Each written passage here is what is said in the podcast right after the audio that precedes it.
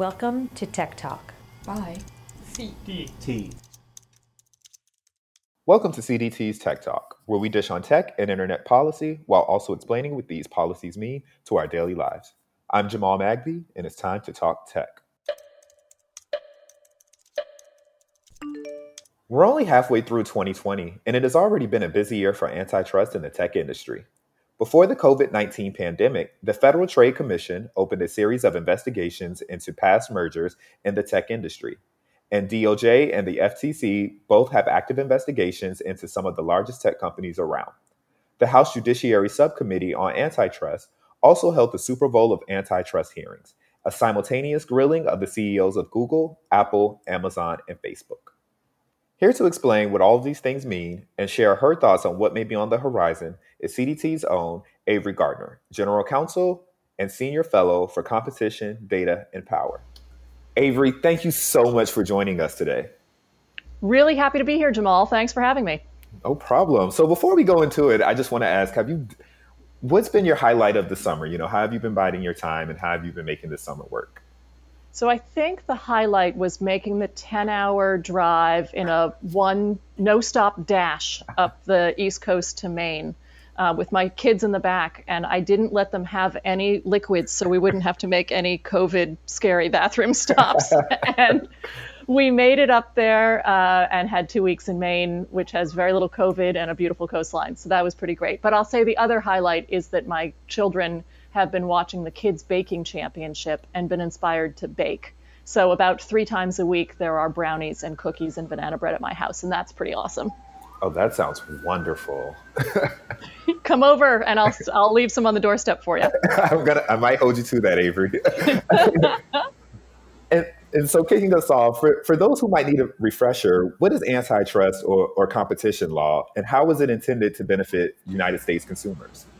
Yeah, sure. So if you step back from the craziness of the world today and kind of think about how do countries organize their economies, there really are two big ways, right? One is the government decides everything who's going to make what, where they're going to sell it, and how much they're going to price it at. And then you have what we have in the United States, which is more of a market driven economy, where companies compete to create products that people are going to like and get them into the distribution chain and then offer them to consumers. Um, and what that second system, our system, is premised on is the notion that those competitors will fight tooth and nail to win the attention of customers. And that means that they're going to try to create products that are high quality, that are innovative, and then they're going to try to price them to move so that we vote with our dollars and buy them. What happens, though, sometimes is that some industries get incredibly concentrated meaning there are only one or two or maybe three competitors offering a particular product or service for sale.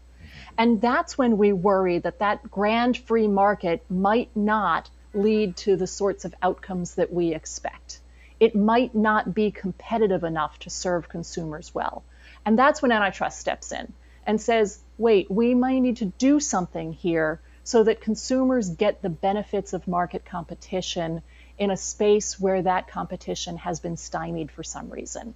So that's really what we try to do with antitrust laws is make sure that consumers get the benefits of competition and step in with remedies if something causes that to go off the rails.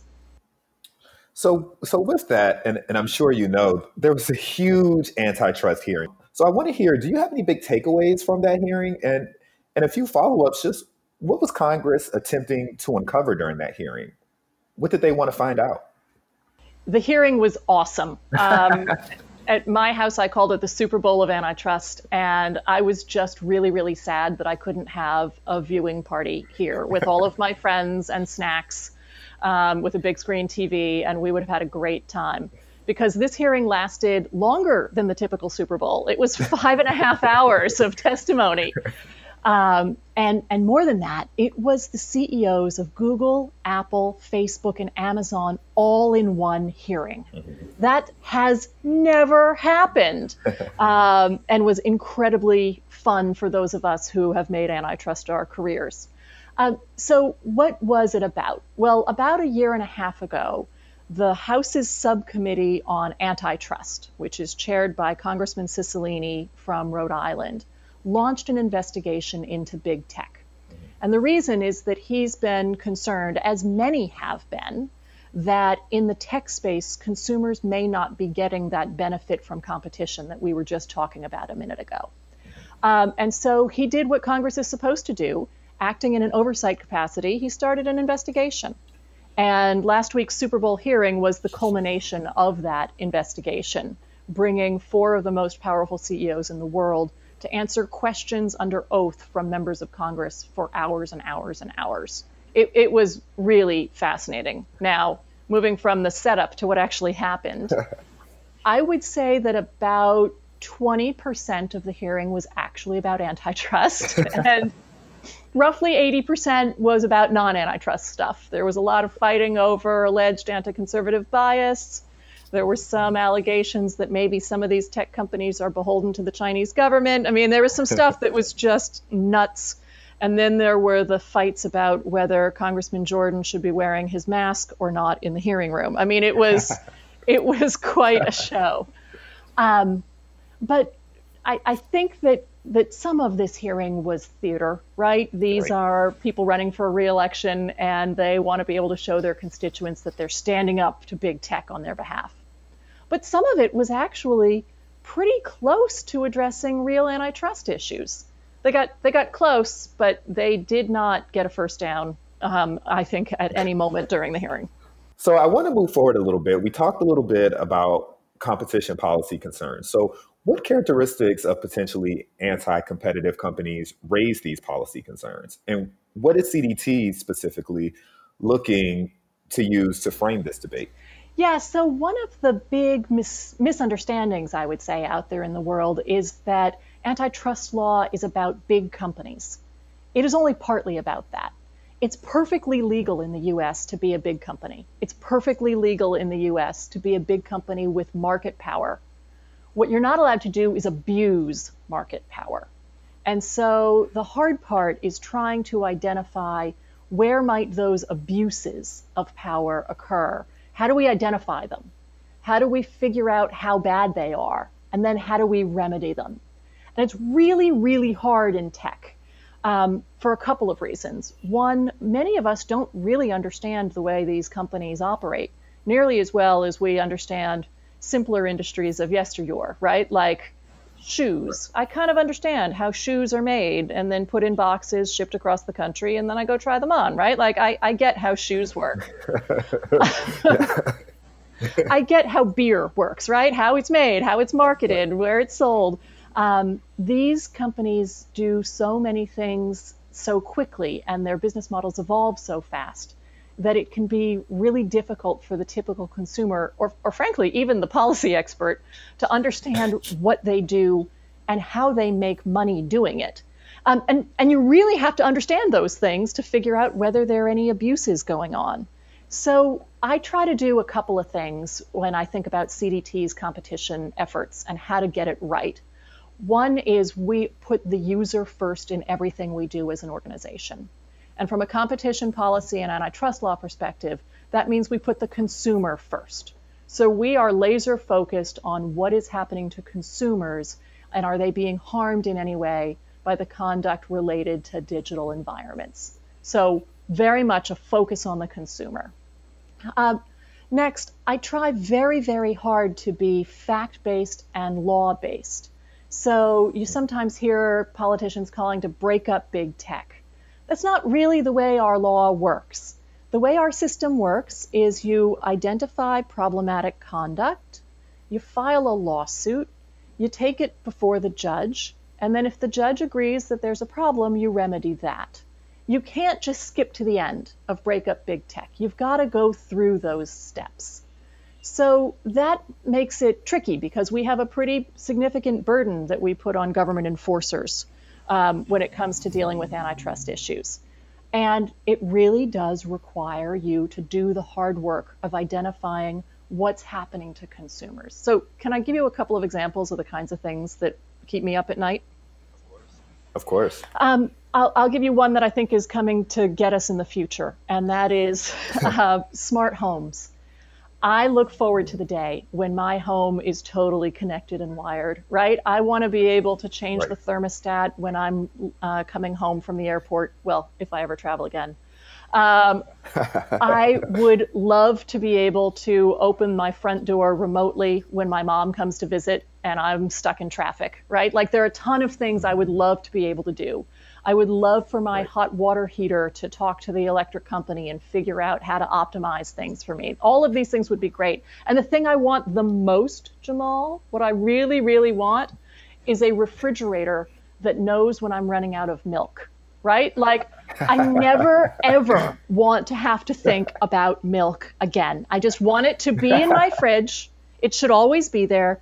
And when it gets down to a quarter of a gallon, more should come to my house and I'll put it in the same spot, right? This is not hard. And it's something that is coming in the future. We're going to have these smart homes for those of us who want them. And they're going to make our lives yeah. simpler and great. And that's fantastic. But today, what stops one of the um, digital assistants like an Alexa or a Siri or a Hey Google from making an exclusive deal with that refrigerator manufacturer? Maybe it's Samsung saying, let's make a smart refrigerator, but let's make it only compatible with me, right? So that that would be a mm. concern for me about trying to lock in the consumers to a particular voice assistant if they want to get a smart refrigerator. Or what if it's that your hub system that runs your home, your, your digital assistant, only lets you use the products and services offered by its parent company? So that if you want to use a Nest thermostat, maybe you can't do it with an Apple oriented home, right? Because um, Nest is owned by Google. How do you how do you sort that out? How do you figure out how to make sure that the benefits of competition come to our smart homes by making sure that we've got interoperability? Uh, so that's one part of smart homes that worry me. And then there's the other part, just using the smart refrigerator example, Let's say that I have that smart refrigerator and it's interoperable with seven different digital assistants. Competition is flourishing. This is great, right? but how does that system decide where to buy the milk from? Is it set as the uh. default that it always buys milk from Walmart or it always buys milk from Whole Foods? Um, or that it always buys milk from the store that paid the highest bounty to Samsung and Alexa last week, right? and is that is that disclosed? To the customer? Does the customer know that when the customer is signing up? Um, and then when you decide to move, can you port all of that information with you to your next home? Do we have data portability figured out so that you're not starting from scratch when you move someplace else? So that's like 14 different antitrust issues all bound up into one example. But I really try to, to focus what we're trying to do at CDT on the problems that are, are coming at us in the next few years. We try to be future oriented. And then how do all of those things affect consumers as a way of informing our policymakers about what they ought to be doing today to avoid catastrophe in those kinds of environments in the future? That's helpful. And, and I will say that if there's a refrigerator that um, will deliver Oreos to me at two o'clock in the morning, please send it my way. Um, I think that would be a great addition to my house. Um, Jamal, why um, do you keep your Oreos in the refrigerator? Uh, I like a cold double stuffed Oreo. It's something about them being cold. That and original potato chips, just like the plain salted chips. Those in the fridge, I promise, Avery, they will change your life. I like you more. This is great. so uh, getting back on track and backing up a bit, I heard you say break them up. And that's what you commonly hear when it comes to addressing anti competitive behavior. But with Microsoft in the late 90s, a conduct remedy was used instead. Can you explain what a conduct remedy is and how it's different from a structural remedy? And what remedies should we be on the lookout for? I love now? this question. Yes. So, uh, antitrust lawyers like to talk about those two different kinds of remedies structural and conduct. Mm. Structural is about what is the structure of the company itself. So, that's where you hear conversations about breaking them up. Should we separate Facebook into three separate companies so that Instagram and Facebook are not under common management, right? Um, or you hear it sometimes in the Amazon context that you should have Amazon as a retailer separate from Amazon as a, a cloud service provider, right? So those are the kinds of things people are talking about breaking them up. They mean actually separate these companies into individual companies. Um, one thing I'll note that a lot of people forget is that in the past, we've done that very rarely in the United States, but in the past, when we've done it, we've usually increased the amount that those companies are collectively worth and made their owners significantly richer by forcing the breakup on them. So, but that's a structural remedy. It's you have to make a divestiture and your company can't look like what you wanted it to look like anymore. The other kind is a conduct remedy. That's where we say, look, you can keep all of your component parts, but you can no longer, for example, bundle these two products together. In the case of Microsoft, people were worried about browsers and operating systems, right? So they said you can't bundle them together anymore. Or another one that people have started talking about recently is you can't use data about third party sellers on your platform for your folks who are deciding what you should sell yourself on the platform. Those are the kinds of things people are talking about when they talk about conduct remedies. We're going to regulate the way you do business. Um, so, so those are kind of the two separate ways that we've looked at it in the past. I will say that structural remedies are kind of a, a, last resort in antitrust law. It's only if there's no other way to remedy the harm. But, but really, Jamal, it's that harm I should have started with. Um, you can't say what the remedy should be until you've identified what's the harm to consumers. That's, that's where the inquiry has to start. So if the harm that's being alleged um, and proven uh, is because companies are under the same roof, then the right answer might be a structural remedy. Um, but if the conduct is that they're trying to use power they gained legitimately in one market to leverage it into power in an adjacent market, then you can use a conduct remedy that says, no, you have to do that separately from now on. Um, one of the challenges with conduct remedies is they usually require monitoring. And I hear a lot of people say, oh, can't be done, monitoring never works. And I'm not sure I agree with that. When I was at the Department of Justice in the Antitrust Division, we sometimes required monitors. And um, we usually chose somebody who was incredibly sophisticated, who would make regular um, reports under oath to us about what was happening at the company, and who was given access to every file and every person there. So I, I do think that kind of monitoring for a conduct remedy can work just fine if it's designed right. Um, you know, it doesn't always work perfectly, but I, I think it really can. I think so. I, I, I don't know much, so I'm no expert in this by um, by far. But per your ex- explanation, I wouldn't see why it would be um, a big deal. But I digress. well, I, I, will also say, Jamal, that one of the things that um, makes competition policy harder in the digital space is that it moves so fast. So we have right. this weird approach. Well, it's not that weird. It, it makes sense um, in the U.S. where we first identify the harm and then we go through the legal process, which can take three or four years, easy. Um, and then we come up with a solution if the problem is proven. In the tech space, by the time you've gotten through that three or four or five year process, the company's probably already changed its business, right? Like, can you think of a company that has the same business model today it had five years ago when it comes to tech? No.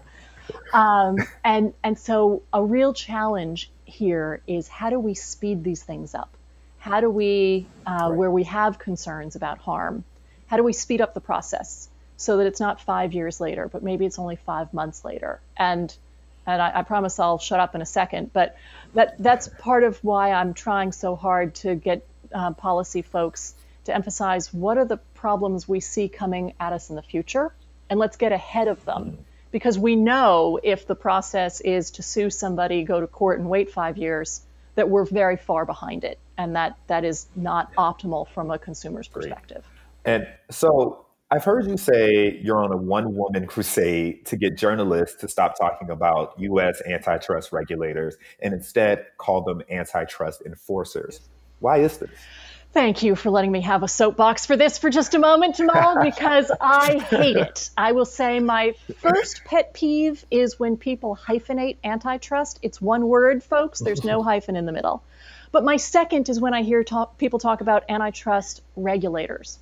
We don't have antitrust regulators in the United States. There is no Department of Antitrust Regulatory Affairs that says how somebody can structure their business, what products they can offer, and what they charge for them. We don't have a regulatory system that does that the way you think of regulatory systems in other spaces, like in public utilities, where they approve what rates the electric company or the gas company can charge. We don't have that for antitrust. Um, and we don't have a big tech regulatory system that operates that way. Instead, we have this system that is based on an enforcement approach. So there is a law. If you break the law, you get taken to court in an enforcement action. That's not regulatory. And that's why I want people to call it what it is. By the way, that's different in Europe. Europe actually has a regulatory system. If they find that you uh, breached the antitrust laws of the European Union, they can fine you without having to take you to court first. So that is just a, a big difference in the way our systems work. We say you have to go to court and prove the harm first and then address it. In Europe, they can assume the harm, impose the remedy as a regulator, and then go to court and sort it out later. Just a difference in approach. Gotcha. That makes sense. So, closing us out here, what issues do you think antitrust enforcers are focusing on for the second half of the year and into 2021?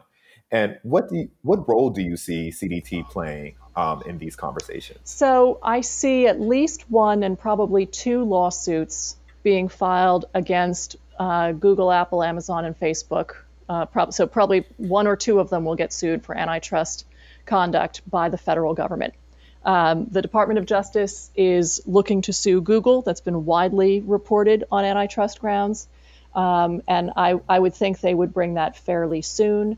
And the other three companies, Amazon, Facebook, and Apple, are also, it's been reported, being investigated by the FTC and the Department of Justice, and by the way, all of the states' attorneys general who are uh, hard at work in this area as well.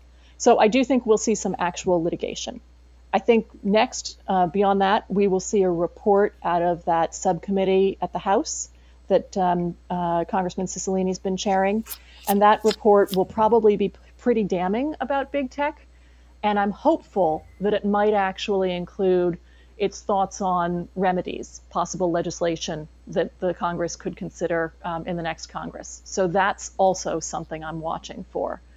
Um, the part, though, of your question that's most interesting to me is what is CDT's role in all of that, and how are we trying to move the needle?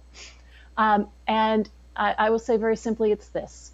We should be looking at Google, Apple, Amazon, and Facebook very closely. They are large companies with power, and they affect many of us in our daily lives. However, they should not be the sole focus of the antitrust inquiry we have massive levels of concentration throughout the entire American economy, and that's particularly so in the digital space, right? Most people have one choice or maybe two for who provides the internet service at their house. And particularly in the middle of a pandemic, when everybody's working and learning from home, broadband access is more important than it ever was. So, how do we yeah. push for increased competition and a renewed emphasis on broadband access as part of a competition agenda. Then I can also think about wireless carriers. We used to have four, we're down to three wireless providers in the United States. Again, that's something that's incredibly important to most of us in our daily lives. How do we make sure that competition in the wireless space remains vibrant? When you think about um, operating systems for phones, we've got two of those how do we make sure we're watching carefully for competitive problems in the operating system space? And also in hardware. Uh, when you think about the number of laptop makers or the number of um, uh, phone device manufacturers or the guts inside those devices, how many chipset makers we've got, uh, it's usually one or two or three. Sometimes we get as many as four, but one or two or three is usually not enough to have the kind of robust competition that brings that wonderful benefit of the free market to consumers. So, how do we work with policymakers and with antitrust enforcers uh, to make sure that they're not just focused on the four companies that have been in the headlines, for the last year and a half. Uh, they should continue that. Don't don't misunderstand me. But we've we've got to work with them to broaden their aperture there and to expand what they're looking at so that we can figure out how competition problems may be hurting us in other spaces and move fast to fix it. And that's that's really one of my priorities for us in the next year. Well, we're excited that you're working on this, and thank you so much for joining us here today. Um, I, I, I, promise this has been one of my most favorite interviews um, that I've had. You've been so great and gracious with your time, so thank you. Want to do it again next week? Yes. yes, of course. Let's do it every week. Let's just have a, a, an update, uh, an Avery update every week. I think that would be. I think our, our listeners super. I'm in. Awesome. Well, Avery, thank you again for joining us here today. And for all our listeners to stay up to date on all of CDT's work, please visit us at cdt.org. Check us out on Twitter, Facebook, and LinkedIn at CenDemTech. Thanks again.